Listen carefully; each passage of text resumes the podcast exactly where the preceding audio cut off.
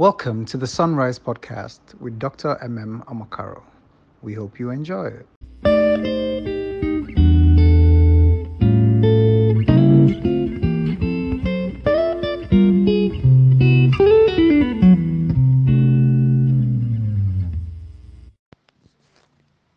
Precious Father, we thank you for your word that is quick and powerful, sharper than even the two edged sword. Thank you for sitting us to teach us concerning this month, the month that will start and finish, the month of completion, a month of songs, a month of dedication. We thank you, Holy Father. Thank you for the life of Nehemiah. Thank you for triumph over obstacles. Thank you for the Holy Spirit teaching us to profit. Thank you for the power of grace, crushing every obstacle, every mountain. Thank you for frustrating every enterprise that will stop us. Thank you, Holy Father. Thank you for access to you, access to your word still, that we look into this word. This word is life, this word is spirit, this word quickens and builds our faith to go forth with courage. Thank you, Holy Father. As we look into this word, of God, grant us understanding. Grant us understanding that you are the same God, the same God yesterday, today, and forever. You remain the same in our situation. You remain gracious. You remain true. And you remain mighty to deliver. Thank you for delivering through this word because this is the way. Through this truth, by the quickening spirit of this word. Thank you for helping us to finish. In Jesus' name we have prayed. Amen. So we are looking at Ezra, still staying on that theme of you will finish. And looking into the word to encourage us that it did not start today. Oppositions, obstacles, difficulties, challenges did not start today. For anything that will give God glory,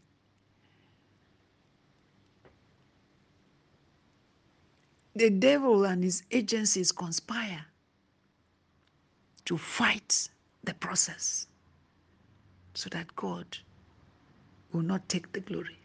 It's not about us, it's about the word of God going forth and prospering in the things that God sends it. So that when it returns, it's not void, the word becomes flesh. We say, God said it, and behold, look at it. He brought it to pass. So the devil throws spanners, tries, attempts, because it's like a roaring lion. It's not a roaring lion. It comes to steal, to kill, and to destroy. But God said, I'm already here. And you will complete it. You have eternal life. You have abundant life. So if we look in the book of Ezra, when we looked in Nehemiah, Nehemiah was about completing the wall. Ezra is about completing the temple. We're still talking about completion. Don't forget that from nowhere, because God has spoken it into existence, King Cyrus had commanded that the captives be set free and the captives be given provisions for them to return to build the wall. And it had been gazetted. It was a decree. He proclaimed it. It was a proclamation. And suddenly, from nowhere, it set them to return, to go back to Jerusalem, to build the temple of their fathers. Because he said that it is God who instructed him to let them go. And if we look in Isaiah 45, we saw that prophecy that Isaiah had prophesied. He said that Cyrus is God's servant. God anointed him and took him by his right hand and gave him all the successes, gave him all the treasures of darkness, equipped him. Why? Because he would do God's will to set his captives free. And it came to pass. So now the captives have returned, and every attempt for them to build, oh God, exactly as it was, even more, much more so as it was in the times of Nehemiah, it was much more so here. We're still in the same period. Attacks, dedicated attacks, determined woeful decrees to stop them, accusations that we cannot bother to read because it starts from Ezra as soon as they return. But I want us to read from verse 5 That brings us very close to when the wall, the temple was completed.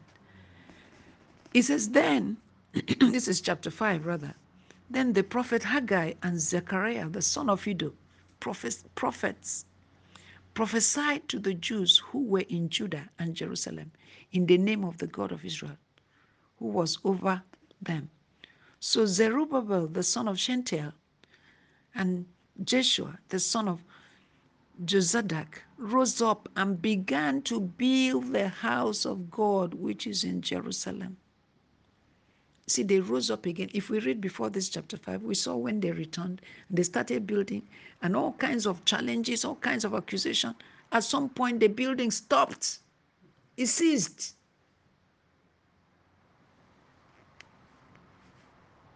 It says, I will just quickly go to that chapter 4 so that we get the context. That chapter 4, if we look at verse um, 18 say, The letter which you sent to us has been clearly read before me. And I gave the command, and a search has been made, and it was found that the city in former times had revolted against kings, and rebellion and sedition has been fostered in it. There have also been mighty kings over Jerusalem who have ruled over all the region beyond river, and tax, tribute, and custom we paid to them. Now give the command to make these men cease, that this city may not be built until the command is given to them. So these were accusations that when they build this, they will become so powerful. In time past, Jerusalem became so powerful, and they will not pay tribute to you again, king. So let the word stop. That's how the enemies come with all manners of accusation to stop the work. So now, when the copy of this letter was read before um, um, Sennacherib the scribe and their companion, they went up in haste to Jerusalem against the Jews and by force of arms made them cease. Thus, the work of the house of God, which is in Jerusalem, ceased and it was discontinued until the second year of the reign of Darius, king of Persia. So, this is the setting. What God is telling us, you will finish it. No matter the obstacle you meet, bear in mind that thing will come to completion. It happened here. It's God Himself who asked them to return. It's God Himself who gave them provision. And they went in the name of the and they started building. Opposition, accusation. And then at some point, it seemed that the enemy had won. And the work truly ceased. But now, what we see in verse 5 is that in this in that time that it looked like nothing will happen again, the prophets got up and started prophesying. Oh, Father, we worship you. He's the way, He's the truth, He's the life, the quickening power of the word. The quickening power of the word. There's nothing like arming ourselves with the Word of God, with the Word of knowledge and the Word of wisdom. Surrendering to the Holy Spirit, that when it looks like it is dead, when it looks like it is dark, he becomes the light, becomes the force. So now, that is what we read here. So these prophets, Haggai and Ze- Zechariah, now began to prophesy. And then at that time, things began to happen. So by that prophecy, things began to happen. There was a shaking. And what they thought had come, come to a standstill will never happen again. There was a quickening. So at the same time, the governor of the region beyond the river spoke to them and said, Who has commanded you to build this temple and finish this wall? So now another questioning started. The governor now is the one asking something that had, he had commanded and has ceased. He now went to them again. Said, So by whose authority did you people come and start building this temple? After the prophecy. Then, accordingly, we told them the name of the men who were constructing the building. But the eye of their God was upon the elders of the Jews, so that they could not make them cease till a report could go to, the, to Darius. Then a written answer was returned concerning this matter. This is a copy of the letter that Tattenai sent. So, in this copy of the letter, they accuse the Jews, asking them to tell how what audacity And this now gave them an opening. And they now went back to history and said that they should go and search the gazettes that they will find where King Cyrus was commanded by God to let them go back and build. You see, God set something in motion. So the whole of chapter 5 is where they now went and searched out. The whole of chapter 5 is the letter that the children of Israel now wrote back to the king to answer because the king asked them, Who commanded you to build? So they now went back to the prophecy that came how the king commanded them to return back to, to return after captivity. How so if you read that whole of thing so this is a copy of the letter that they sent. That is verse 11 so they sent it to the king. He said let it be known to the king that the jews who came up from you have come to us at jerusalem and are building the so so they now started building and they now wanted to stop them. But just to summarize this thing because today we're not going to stay longer.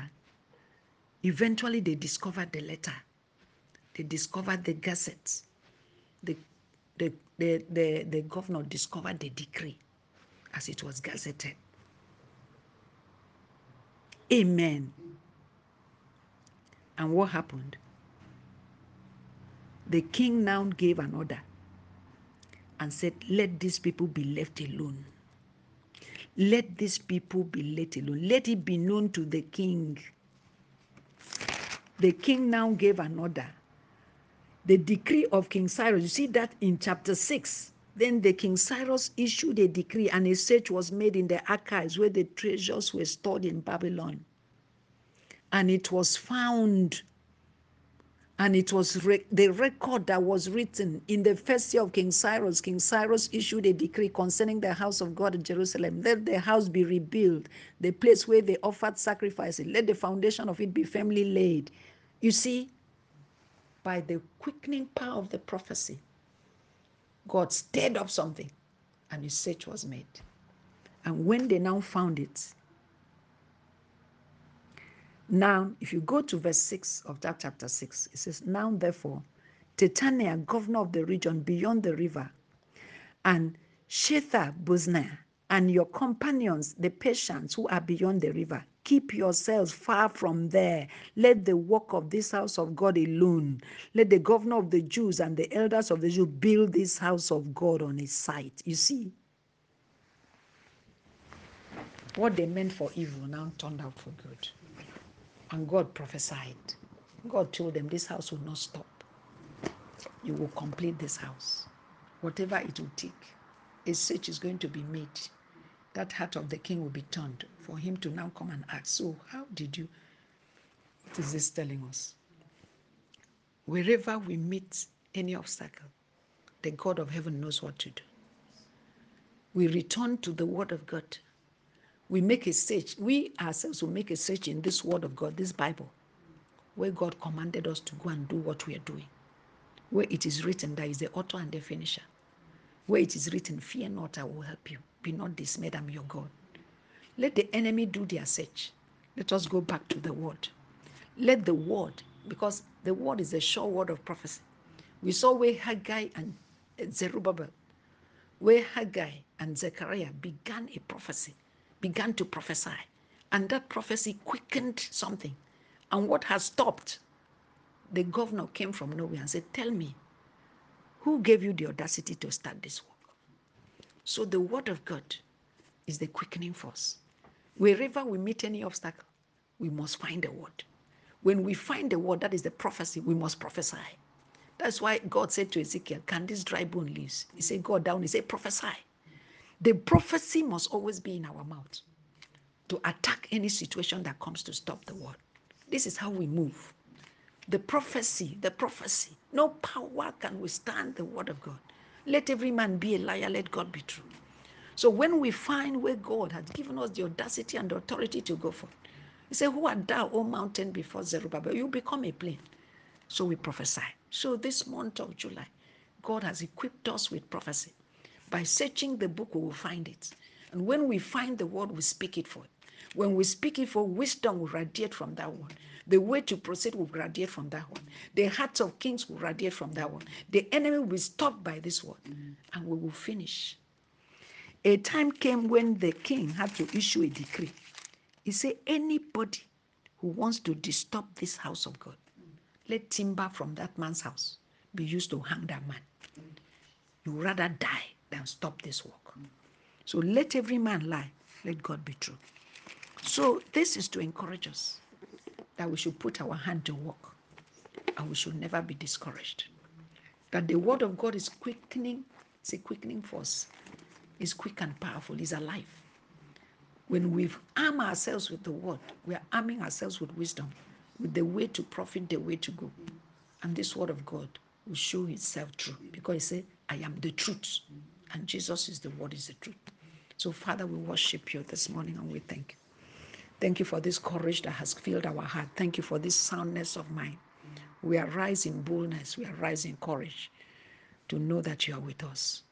Thank you, Jesus, for there is a completion spirit, there is a completion anointing, there is a finishing anointing, and we receive it with thanksgiving. Pray for our sons and daughters. Pray for the people of God, our loved ones. Father God, we shall not draw back. You will help us. No matter how steep the mountain, we know that with you all things are possible. No matter how big the obstacles, we know by you will run through the truth. Thank you for telling us again. Say, once you have spoken, twice we have heard. Power belongs to you. We shall finish it by the power from the Most High. We shall finish it by the Spirit and the grace of God. Thank you, Holy Father. And so it shall, is this. In Jesus' name, amen.